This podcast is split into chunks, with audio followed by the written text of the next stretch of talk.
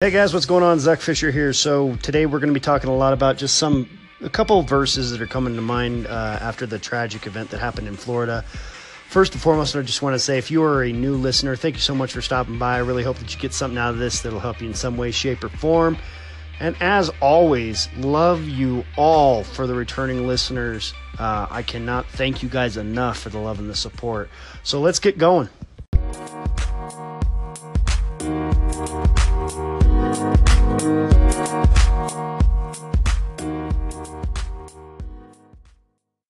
Right, guys, so let's get going here. And uh, this is going to be a pretty serious one.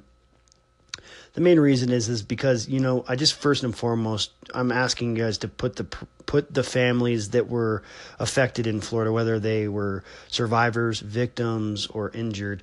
I ask that you put them in your prayers tonight and every night when you go to bed. And uh, you know one of the things I want to say is this you know, I get on Facebook and I, I look around and I'm seeing all the hatred and all the po- pointing fingers and everything that's going on.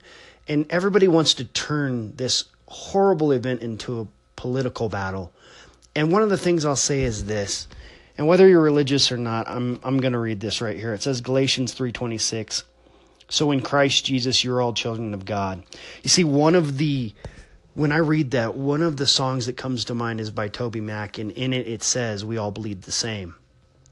The lyrics are We all bleed the same. We're more beautiful when we come together. We all bleed the same. So tell me why. Tell me why are we divided? I want you guys to think on that. You know, we all bleed the same. We it doesn't matter what race you are, what political background you have.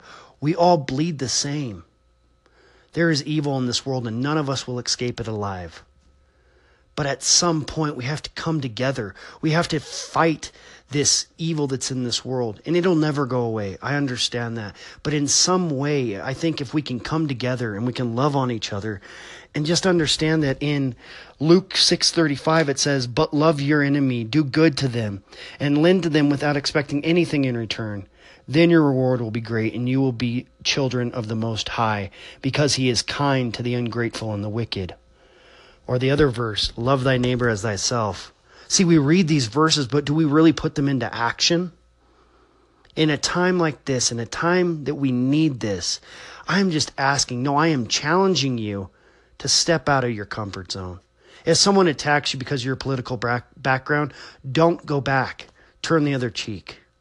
I'm asking you that if someone comes at you because you're pro gun or you're anti gun, I'm asking you to turn the other cheek. So, to wrap this up, I'm going to ask one thing of you, and I'm going to ask you to think on this. What are you doing to bring the light into the world? Are you fighting?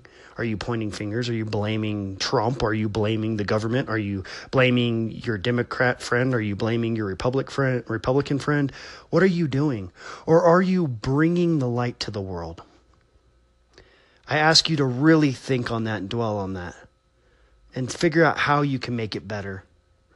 We can't change what happened in Florida, but I think we can change how we all treat each other moving forward. Things need to change. That's a given. So, guys, I'm going to wrap this up, but I just wanted to say thank you guys so much. Have a great week, and God bless.